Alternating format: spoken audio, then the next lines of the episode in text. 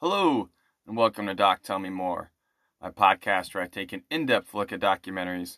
My name is Mike, I am your host, and this is episode forty-seven of Doc Tell Me More, almost a half a hundred. That's pretty incredible. And as always, whether it's the first time you've listened to my podcast or the, the forty-seventh time, thank you so much for taking time out of your day to do this. I certainly appreciate this. And again, if you're new to Doc Tell Me More, uh, what I do in this podcast is I am a big fan of documentaries, and I watch a documentary and then I spend some time on my podcast here looking at that podcast from a more in-depth look. Look at um, maybe things that are left out of the, of the documentary about the topic that are interesting, or talk about the topics that were discussed at a little bit larger depth. And um, a lot of these podcasts are about sports or history, which are my two major interests, and um, and and yeah, just something uh, something I like to do here um, to uh, just dive in a little bit more into my interests, and I hope overall you can learn something too from our time here at Doc Tell Me More. Right now we are in the middle of a series in Doc Tell Me More on the Roosevelts, which is the Ken Burns documentary that takes a look at Teddy Roosevelt, uh, Franklin Roosevelt, and then Eleanor Roosevelt, and the impact they had really from almost half a century, or actually a little bit more than half a century, from essentially the late eighteen, eighteen nineties all the way up to the mid-twentieth century, and how large of a role those three um, Roosevelts um, played in the shaping of American history. And so last week, we looked at episode one, which was mostly about um, Teddy Roosevelt, his his birth, his early career up until um, he became president. And the and that first episode ends with William McKinley becoming assassinated, or becoming assassinated, being assassinated, and Teddy Roosevelt becomes president of the United States. So we looked at a few things there last episode, from the The Roosevelt's ancestry to um, Roosevelt's service in the Spanish-American War, and then the actual assassination of William McKinley. Episode two of this documentary really continues to keep the focus mostly on Teddy Roosevelt, which makes sense, and really focuses on his presidency, which is from nineteen oh one to nineteen oh nine. Talks a little bit about Eleanor Roosevelt, talks a little bit about F D R as he starts his life in his political career, but most of this episode is about Teddy Roosevelt, and so I'm going to pretty much keep my focus on that as well. Um, and as I said last episode, there's just so, so much I could talk about in these episodes of the Roosevelt, because you're talking about two presidents, two of what historians considered some of the greatest presidents in the history of the U S, and then Eleanor Roosevelt, who Um, has a huge legacy of her own right. So it's impossible for me to talk about every single topic.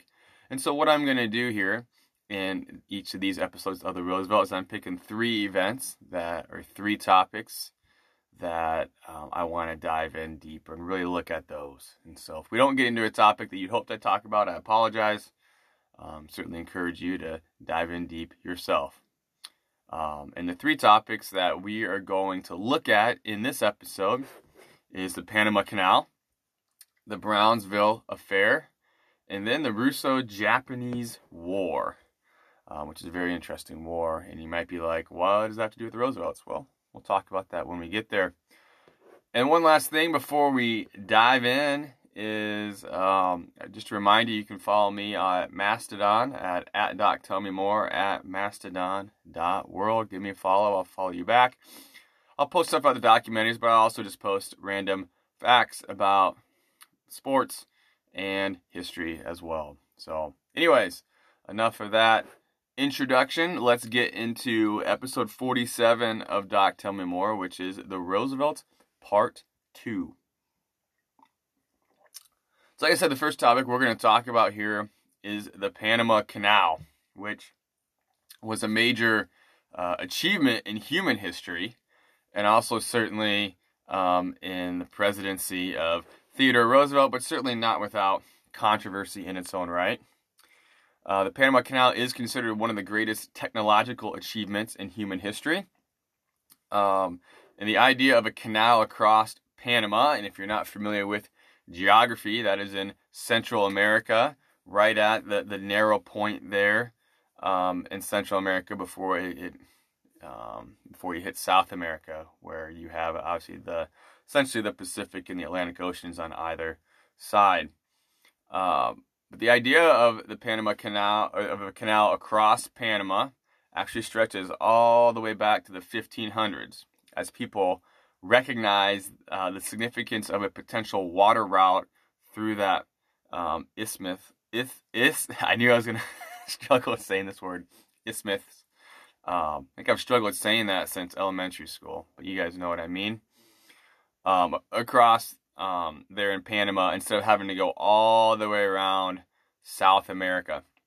And so, if you think about it back then, let's say you had something in, you know, New York, and you needed to ship it to, let's just say, Los Angeles. Especially in the time before um, cross-country trains, you'd have to put it on a ship and go down, um, you know, North American coast, through the Caribbean, uh, um, all the way down around South America, and then all the way back up then the other way, in that case, to California. And that could take months. And obviously, if you could build a canal across Panama, that would cut travel time for supplies dramatically. So people had dreamed about that for hundreds of years, actually. Now, Panama was part of Colombia. It was not its own independent country at this time here that we're talking about, well, when Teddy Roosevelt was president. Uh, it was actually one of three options for the canal route. Um, there was a route in Nicaragua, and also Mexico. Um, so Panama wasn't the only option. Of course, if you look at a map, the Panama Isthmus was the is the shortest land um, route there, which is why people were considering Panama as the likeliest potential spot for a canal. Now, the Suez Canal was built um, in the late eighteen hundreds, and the, the French thought that after the success of the Suez Canal, that they could build across, a canal across Panama. And in eighteen seventy-eight, they received a fifteen-year grant of rights from Colombia to build a canal. So they got permission from Colombia to build the canal. And as part of that grant of rights, after ninety-nine years, the canal would revert back to Colombian control.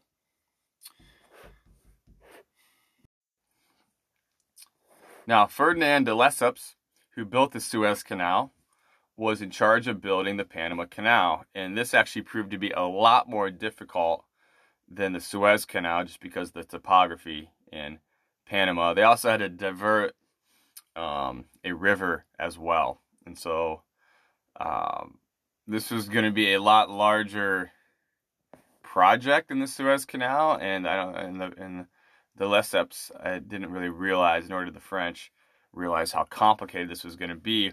Another issue that um, was going to be maybe one of the last hurdles to completing this canal was the tropical diseases that were present, like yellow fever. Now, de Lesseps uh, ha- made a plan to construct a canal across Panama, but it didn't really have wide approval. Only one person, who was part of the Congress that approved the plan, actually visited Central America. And originally he projected that his canal would cost two hundred fourteen million dollars and take eight years. Just kind of very arrogant when they were building their, their plan. They felt like they knew what they had to do to build a canal, and didn't probably put the research required um, into the undertaking it would take to build this Panama Canal. So, they, so the French, again, this is not Roosevelt yet, the French started construction in January of eighteen eighty-one, but by eighteen eighty-five, the plan had stalled. Now, the original plan that de Lesseps had was that he didn't, uh, he wanted to build a canal without any locks. And people, it was, it was quickly determined that that was a misstep, and that they were going to have to redesign things. Um, anyways, the, the project went bankrupt in eighteen eighty-nine. after having completed about forty percent of it and having spent almost two hundred forty million dollars already. And worse than that, about twenty-two thousand people had died in those eight years. So they lost money, uh, they were nowhere close to complete, and people were dying. And so his project went bankrupt. Now there was a new company called the New Panama Canal Company, you know, um, nice little clever name there, a creative name, not really. Um, anyways, the New Panama Canal Company was created to finish the project, but it never really got off the ground. And the U S at that time decided to recommend building a canal through Nicaragua. Um, why? I think on one hand, there's probably people that thought that it was the better option, but you kind of also wonder if there's just some U S arrogance there of, well, you guys are building a canal through Panama, well, we can build a canal through Nicaragua.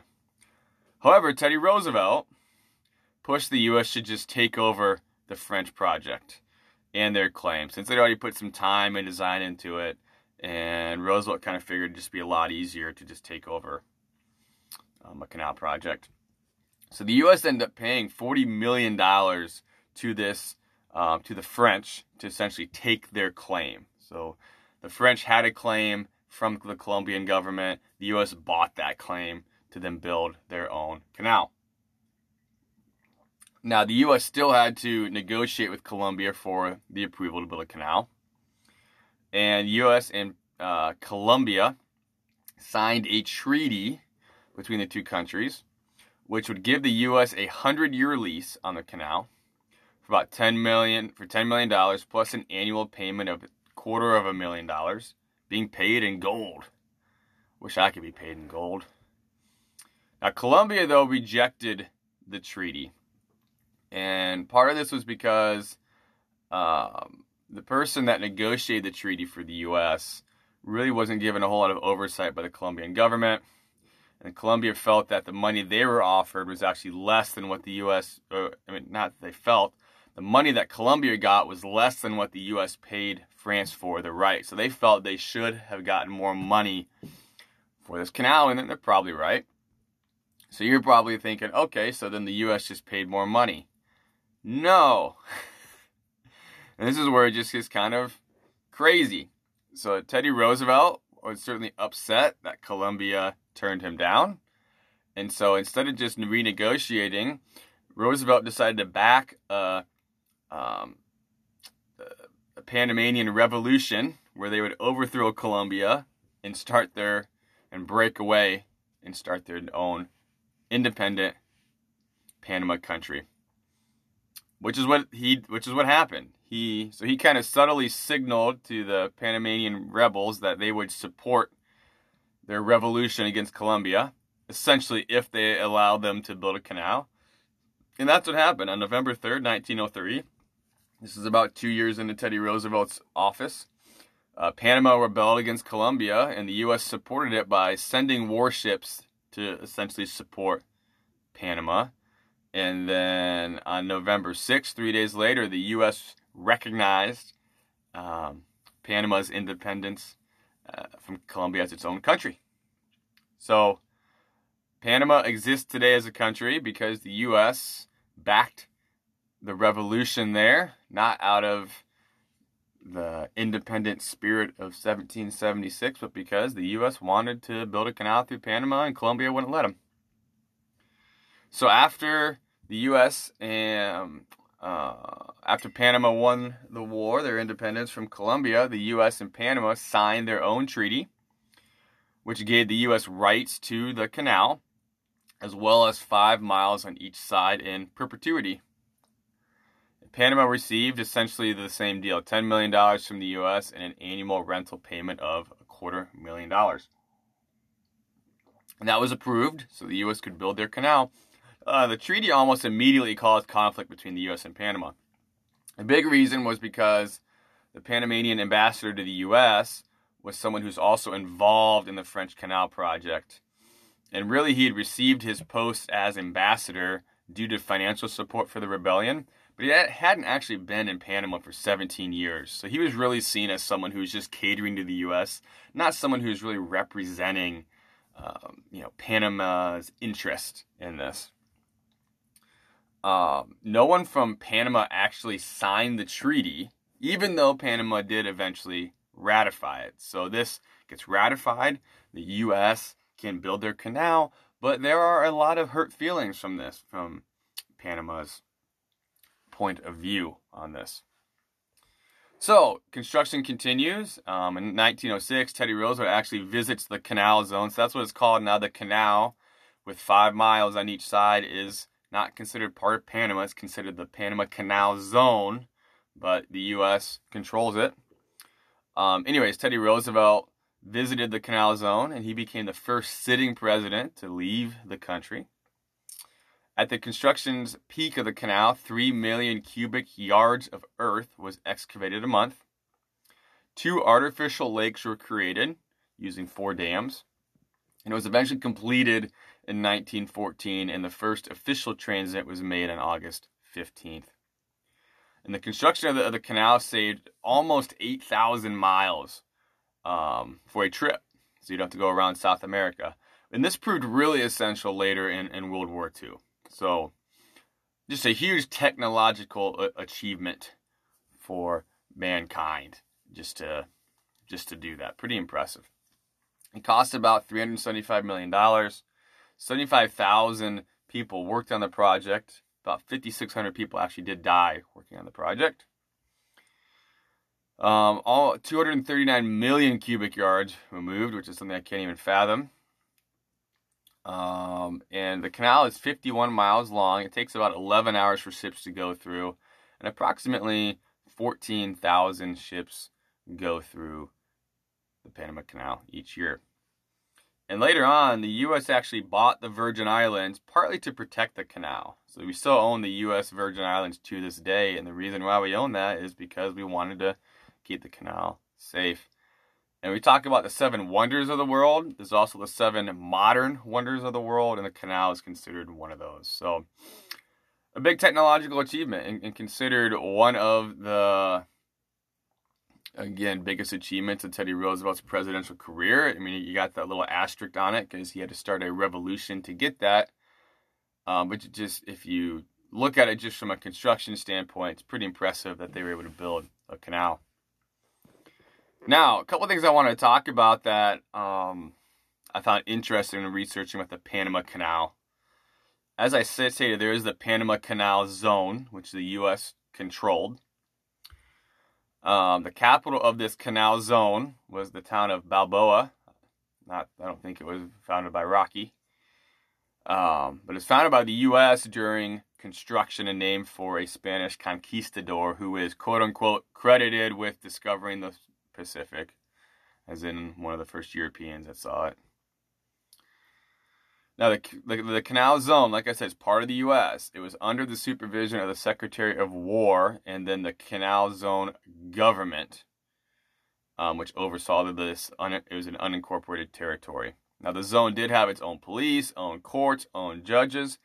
Everybody, everyone there worked for the government. They did not own their homes.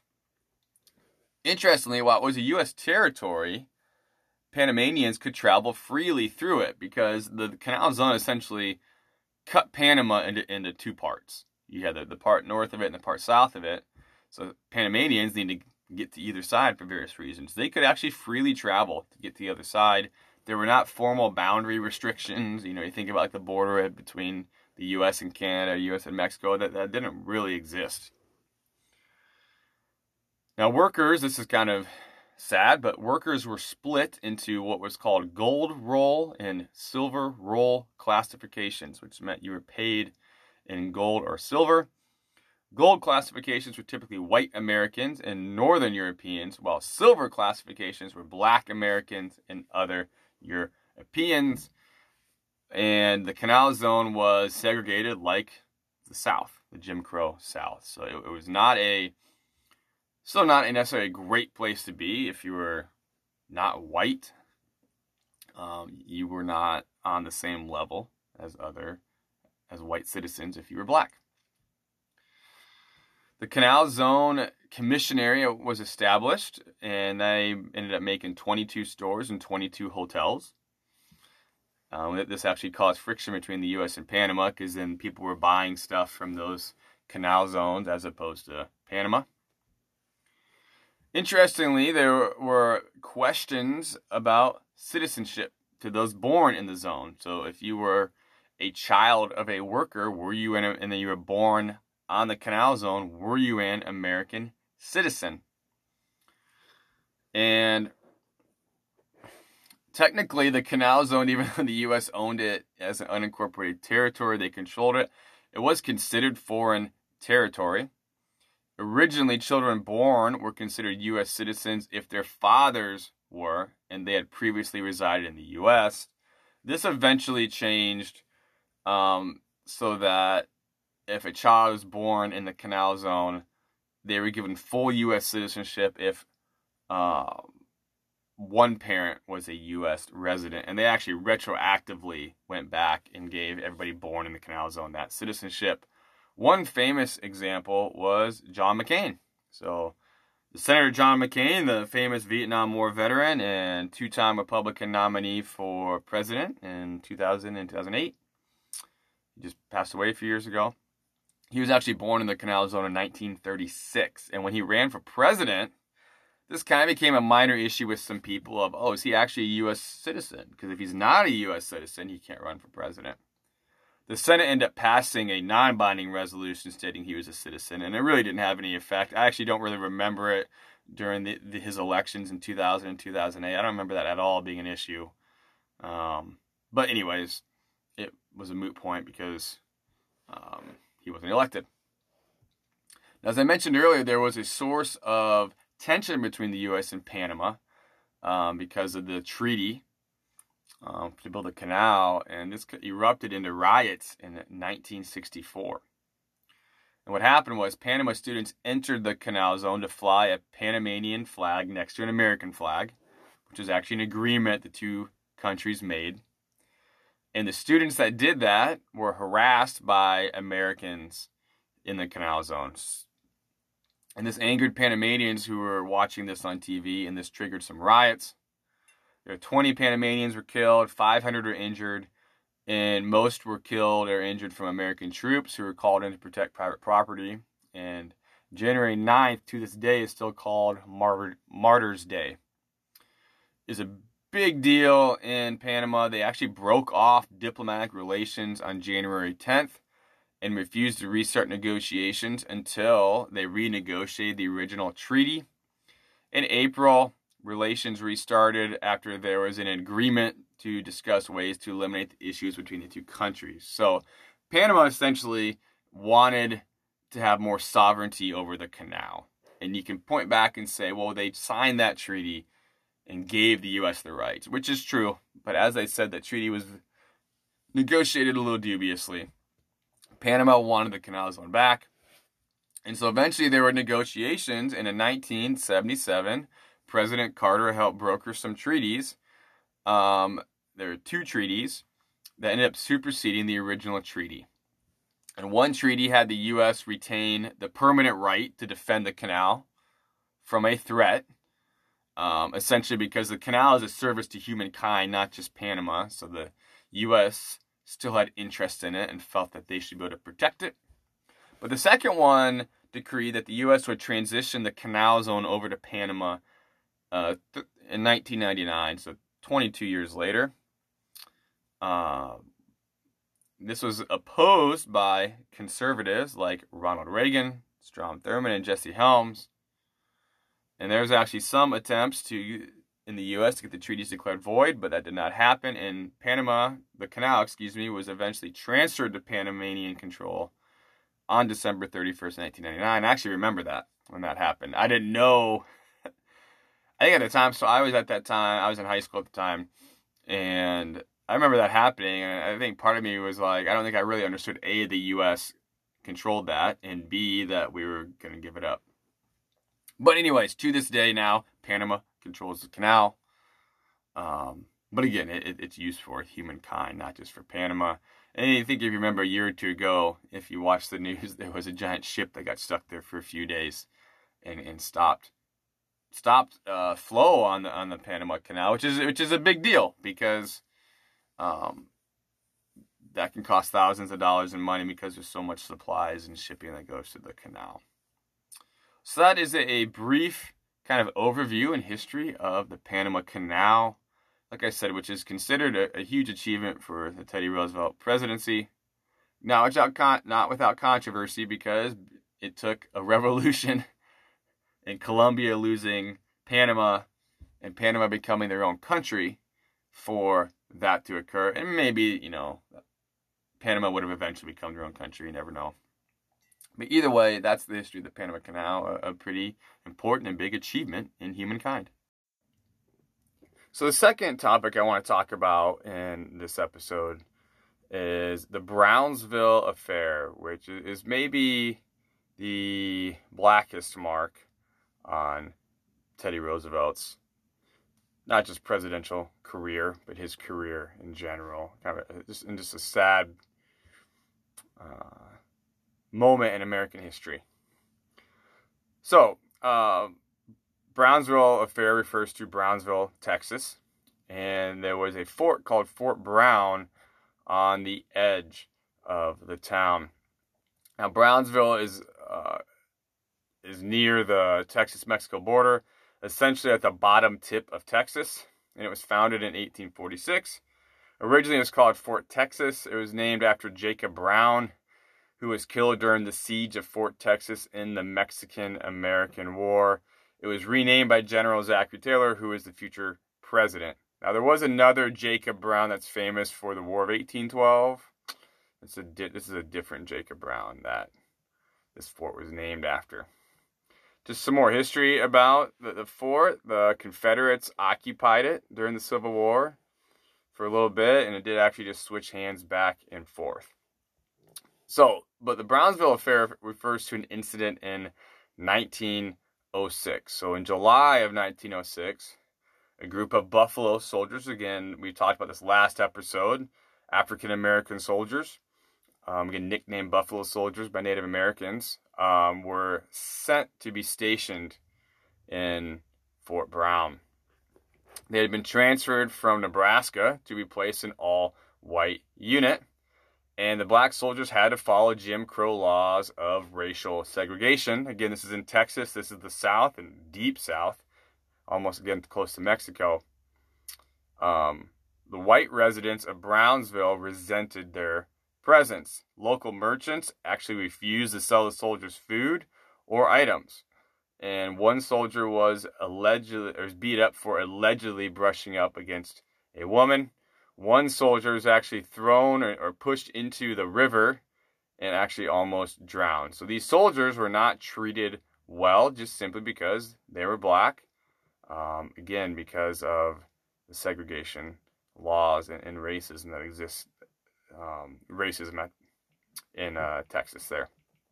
So a couple weeks later, so they, they were sent there on July twenty-sixth.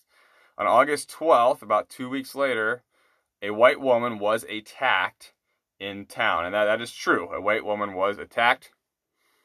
However, the blame fell on the black soldiers. Just immediately the townsfolk blamed them, despite the fact that no evidence supported this accusation.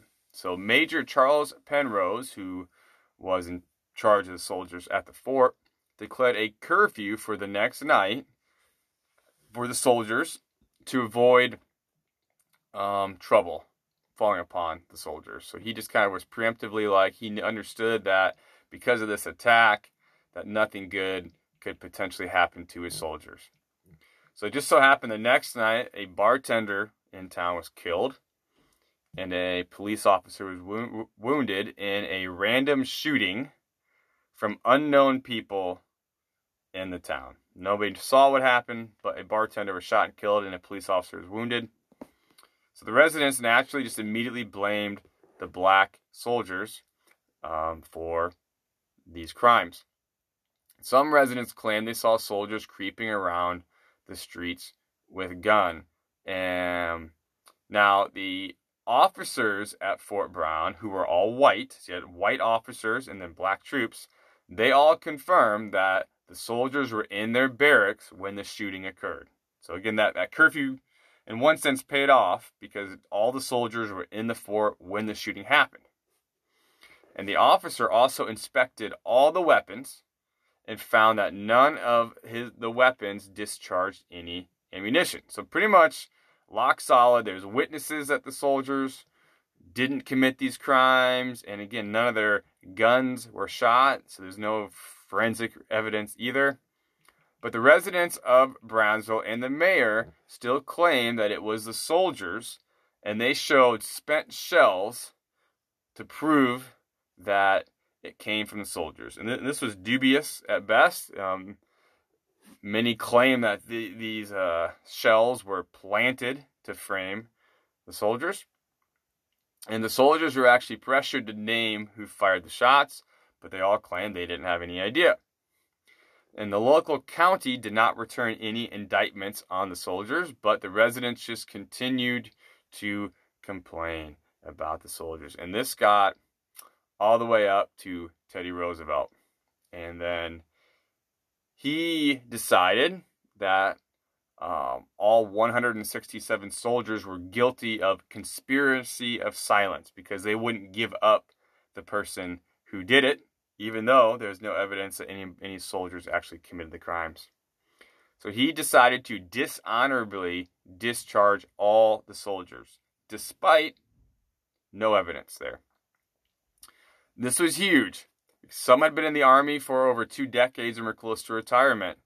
And this meant all the soldiers lost their pensions and could not get federal civil service jobs, in which was, again, extremely um, terrible for these soldiers because it was tough for African Americans to get good paying jobs. And kind of working in the army was one of the better options. So this meant that these men had to work pretty much low paying jobs for the rest of their career. The major, Penrose, was actually court-martialed, essentially for protecting the soldiers. Um, I don't want to say protecting, but like... Um, Uh, he he was considered protecting the soldiers, but I mean, he was protecting the soldiers because they didn't do anything wrong, but he wasn't covering anything up. Now, in nineteen ten, fourteen of these soldiers that had been uh, discharged were allowed to re-enlist, but for a lot of these other soldiers, I mean, their careers were over. Their ability to provide for their families were over unless they took really low-paying menial jobs. Now, the Roosevelt administration withheld news of the discharge until after the nineteen oh six elections, so it wouldn't hurt them in the election. You got to think about now, like at this time, the Republican Party, um, or, or excuse me, most African Americans voted for the Republican Party because, again, this is just forty years after slavery, after the Civil War, the party of Lincoln. Um, African Americans supported the Republican Party pretty strongly. It's kind of, it's flipped now, but so Roosevelt withheld the, the the news so the Republicans would not lose the African American vote for the midterms, and it worked.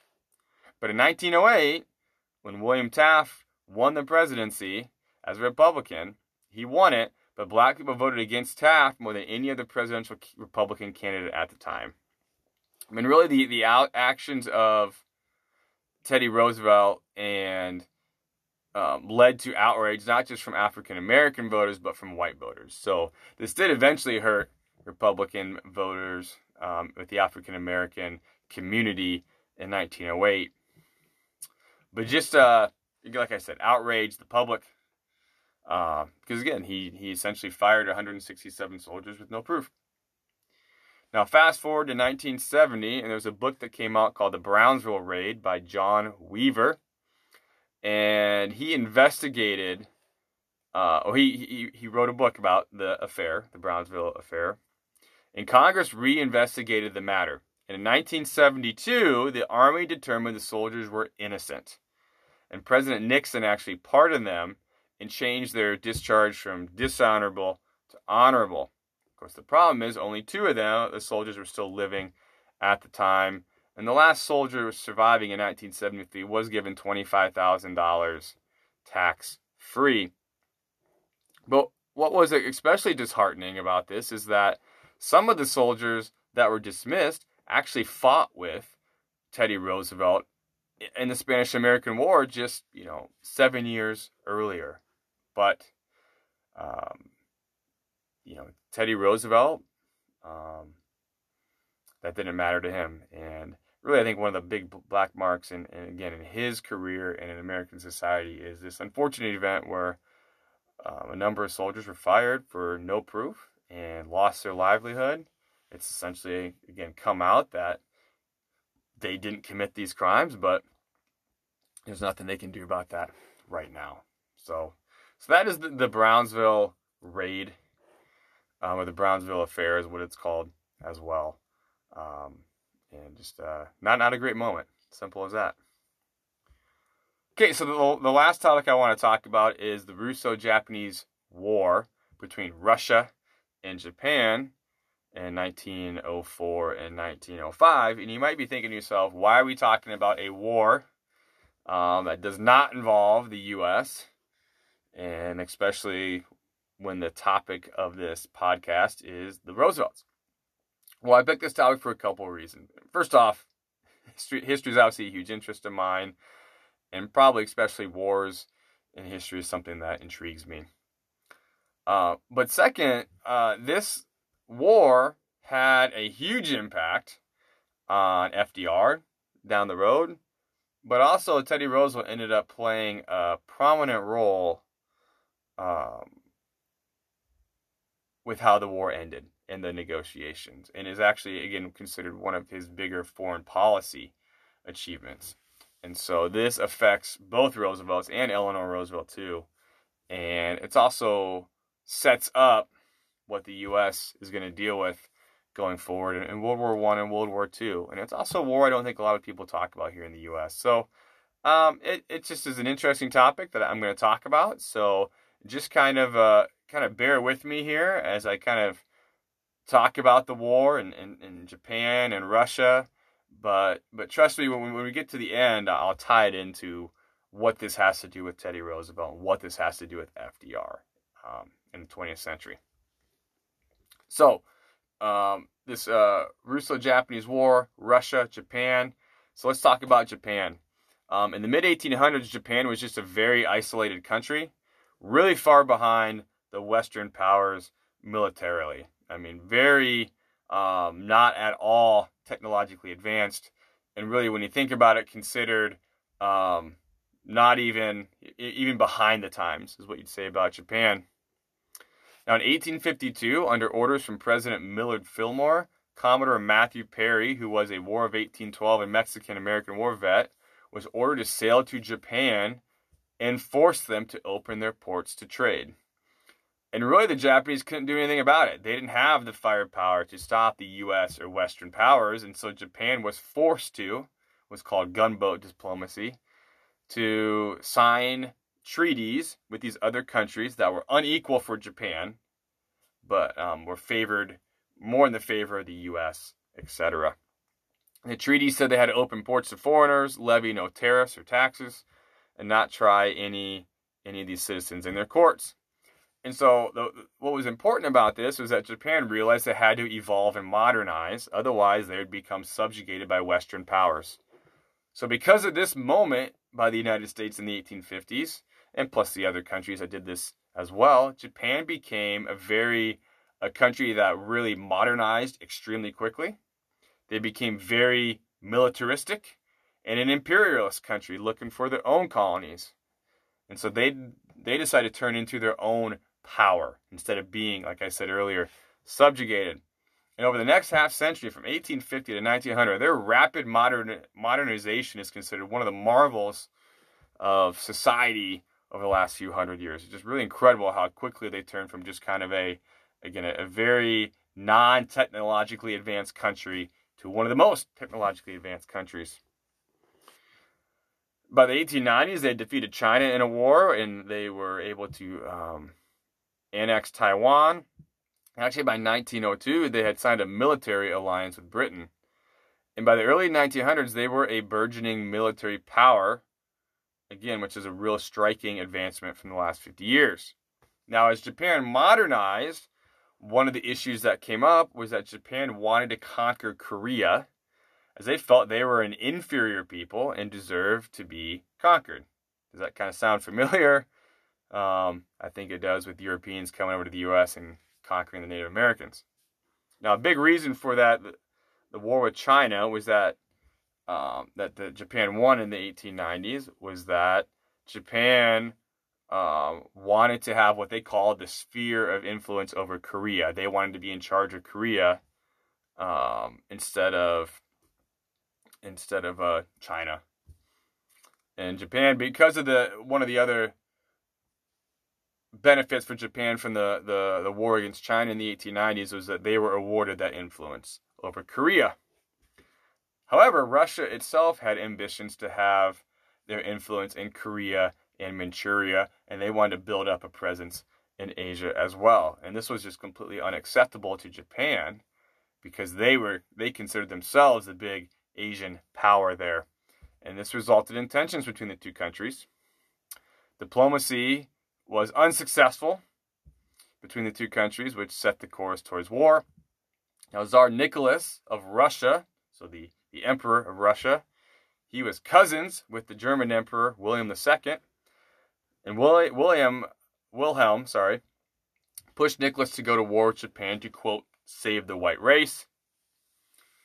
Um, some historians believe he was actually pushing Russia to war so that um, they could break away They, they could break France from Russia and push Russia into a military alliance with Germany, kind of reimagining and changing the balance of power in Europe.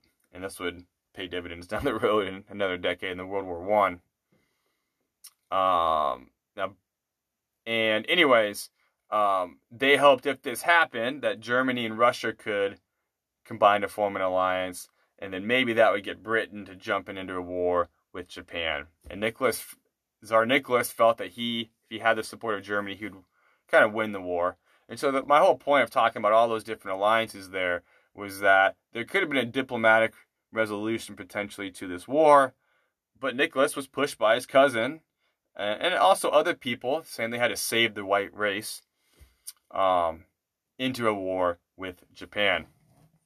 Now, on February sixth, nineteen oh four, Japan severed relations with Russia and declared war two days later, and um, and at the outset of the war, Japan had about eight hundred fifty thousand trained troops available. Russia had about one hundred, one hundred fifty in, in the Far East.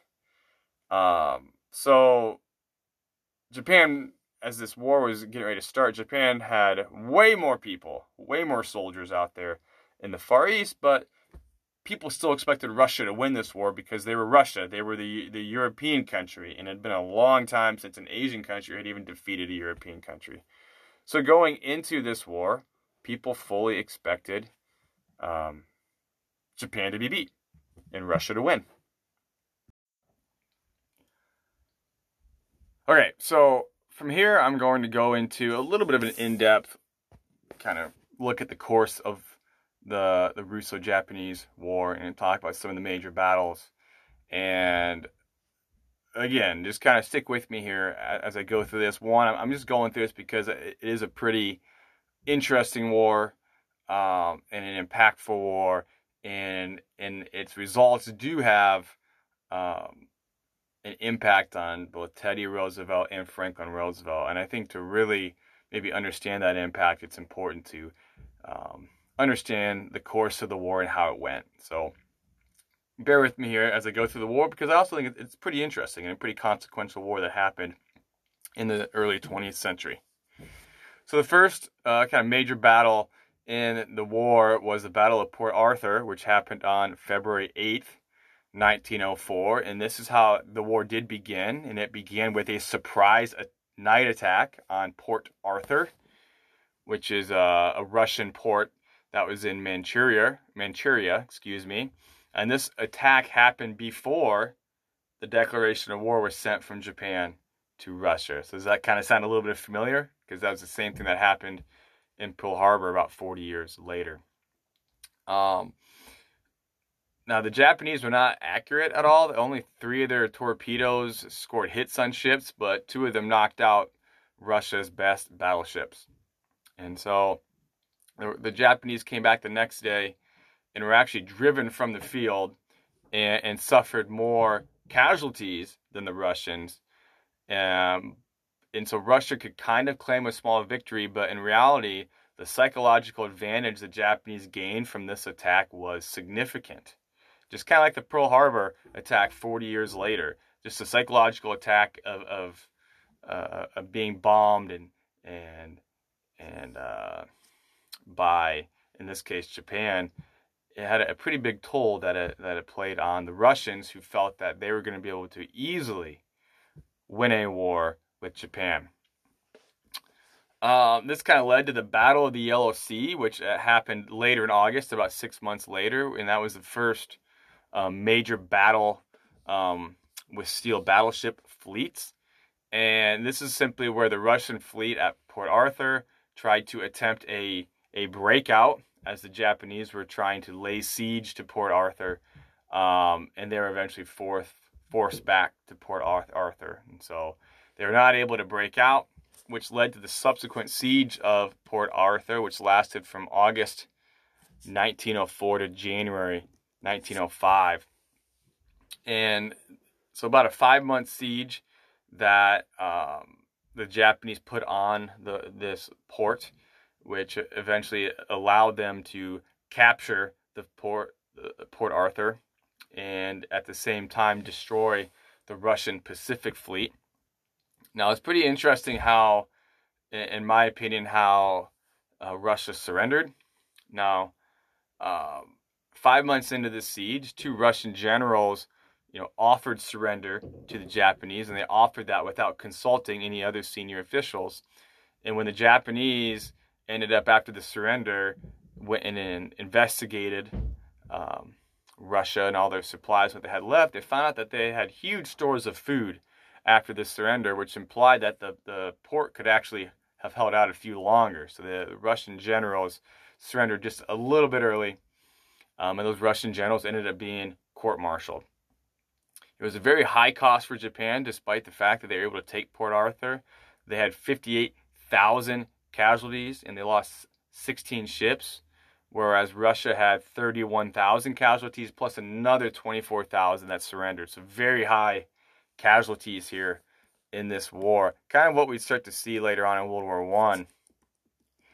Now, the Japanese general Nogi, uh, when he was giving a verbal report to the emperor, he actually broke down and cried and wept, and he actually apologized that it cost Japan fifty-six thousand soldiers um, deaths in order for them during the whole campaign of capturing Port Arthur. And he actually asked the emperor that he be killed himself as atonement for those losses. The emperor actually refused um, that, and actually he took some blame himself for the orders, the emperor that we're talking about here. And he told the General Nogi that he must remain alive for the rest of the war, or at least as long as the emperor lived. The emperor ended up dying in nineteen twelve, and shortly thereafter that, Nogi and his wife actually did commit suicide. And the reason why I bring that up is, it, is we start to see even back in nineteen oh four, and this wasn't the first time, but you can also see here in this war how that foreshadows just the, the commitment, some would call it fanaticism, of the Japanese soldiers in their beliefs of war, that there was this, they had this in their own honor code that they had to follow, and that led to, again, the high casualties in World War Two and the many holdouts that were there.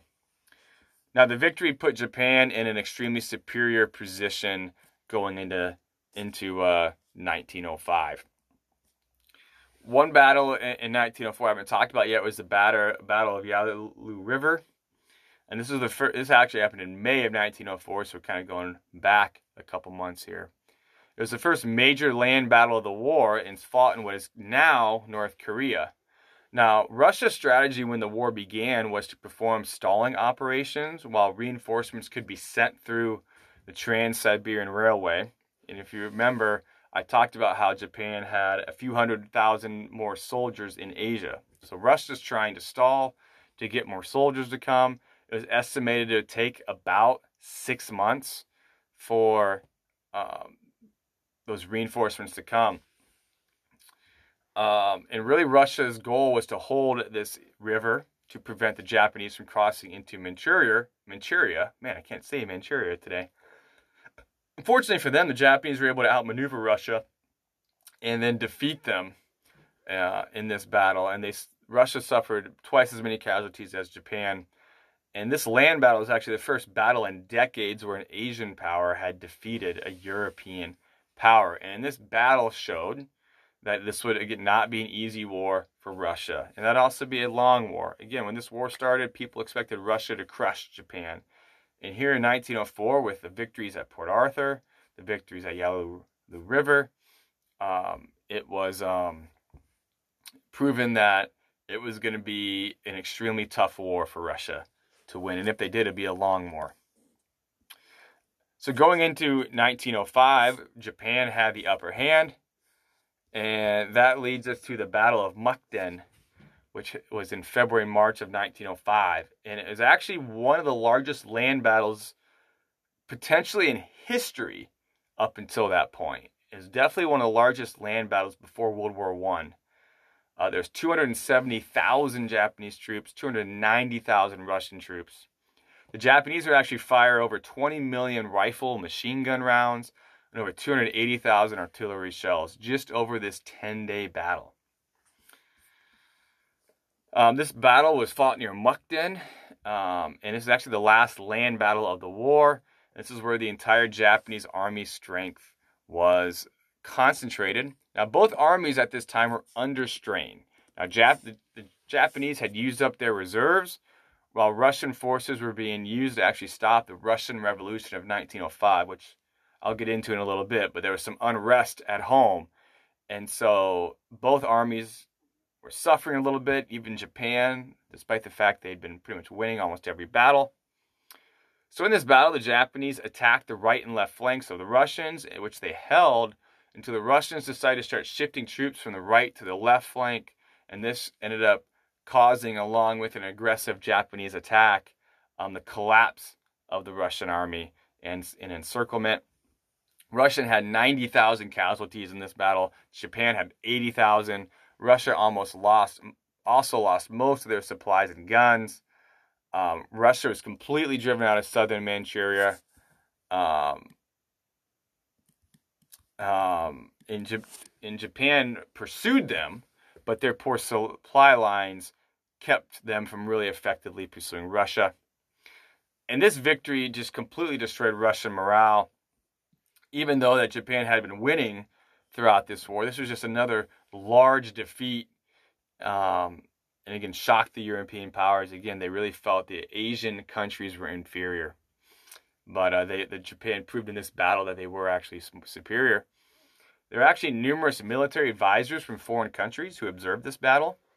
And they're observing this battle to determine how the next war would be fought. And there are many tactics that were used in this war, were used in World War One. And many of these military advisors that watched this battle and watched this war together ended up fighting on different sides in World War One.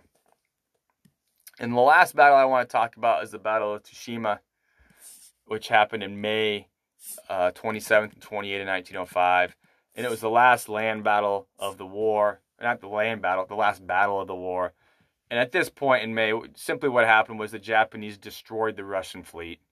The, Russia lost eight battleships and five thousand soldiers in this naval battle. Japanese just lost one hundred sixteen men. And, and at this point in time, um, there had been seventeen battles in this war. thirteen were Japanese victories. Four were considered indecisive and inconclusive, maybe a tie. And zero Russian victories. So, went about as poorly as, as possible, as it possibly could for uh, Russia. Now, after this battle, um, Russia finally agreed to peace talks. And President Teddy Roosevelt actually offered to mediate these talks, and they ended up meeting in Portsmouth, New Hampshire. They met in New Hampshire instead of Washington because of the a better climate. Now, both countries had, uh, you know, certainly while Japan had the clear victory, as I said, they were still under tremendous strain for their army and with supplies and men. So even though they had had victory after victory after victory, they still wanted peace talks to happen, because there's certainly the opportunity, the chance, if this war drug on, it could have a negative impact on their economy at home. Russia obviously wanted this to get done because they were getting their butts kicked. Um, the terms of these treaties were uh, somewhat simple. Um, Russia recognized Japan's claims to Korea. Remember I talked about earlier how um, Japan really wanted to conquer Korea once it became a military power. Japan would actually an- annex Korea in nineteen ten. Japan also got claims of southern Manchuria, and um, as well, Russia ceded its lease of Port Arthur over to Japan. So a lot of territorial claims there for Japan. But at the flip side, Russia was not required to pay Japan's war costs, which was a, a common um, term of uh, a treaty, is that the loser pays the the winning side's war cost. But that was kind of the, the compromise that President Teddy Roosevelt was able to uh, get the two countries to agree to. And, and, and Teddy Roosevelt wanted... really immersed himself into this treaty because, as the documentary talked about, he really saw the world as having spheres of influence. And, you know, he felt that Japan should have influence over Asia and, and, and not Russia. He didn't necessarily want Russia to be, um, you know, he, but it, let me, let me kind of start over here. He felt that Um, Japan should have influence over Asia. But he also didn't want them to get too powerful, kind of like what we'd see later on. And and he also didn't necessarily want, obviously, Russia to collapse, per se. And so he was just always trying to keep everything in balance. And so he, on one hand, he was kind of happy that Japan was able to win the war so that Russia just couldn't be all powerful. But at the same time, he didn't want Russia to be completely destroyed, and because of the adverse effects that could happen there. So that's why he was very much into negotiating this treaty, the Treaty of Portsmouth, as it was called. Now, the reaction to this treaty, um, Russia abandoned their expansionist policies in East Asia. Um, the Japanese people didn't approve the treaty, though, because, again, they had pretty, pretty much won almost every battle in this war. They actually wanted more territory. They were not happy that the, Russia... was not going to pay the Japanese war costs. And it was so bad that actually riots broke out protesting the treaty. Um, it actually caused the prime minister to resign. But again, the, the, the public at home didn't understand how overextended the military was. So it was a great, it was a great victory for Japan. Um, the first actually victory of an Asian power over a European power in hundreds of years. But the, the Japanese people weren't happy with, I guess, the spoils of victory themselves. So this brings us to, again, the significance of this war and why I wanted to talk about it. So the big surprise of this war was not just that it was a Japanese victory, but it was, it was a decisive victory. Japan was not expected to win this war, but not only did they win it, they just flat out destroyed Russia. And this had huge significance going forward.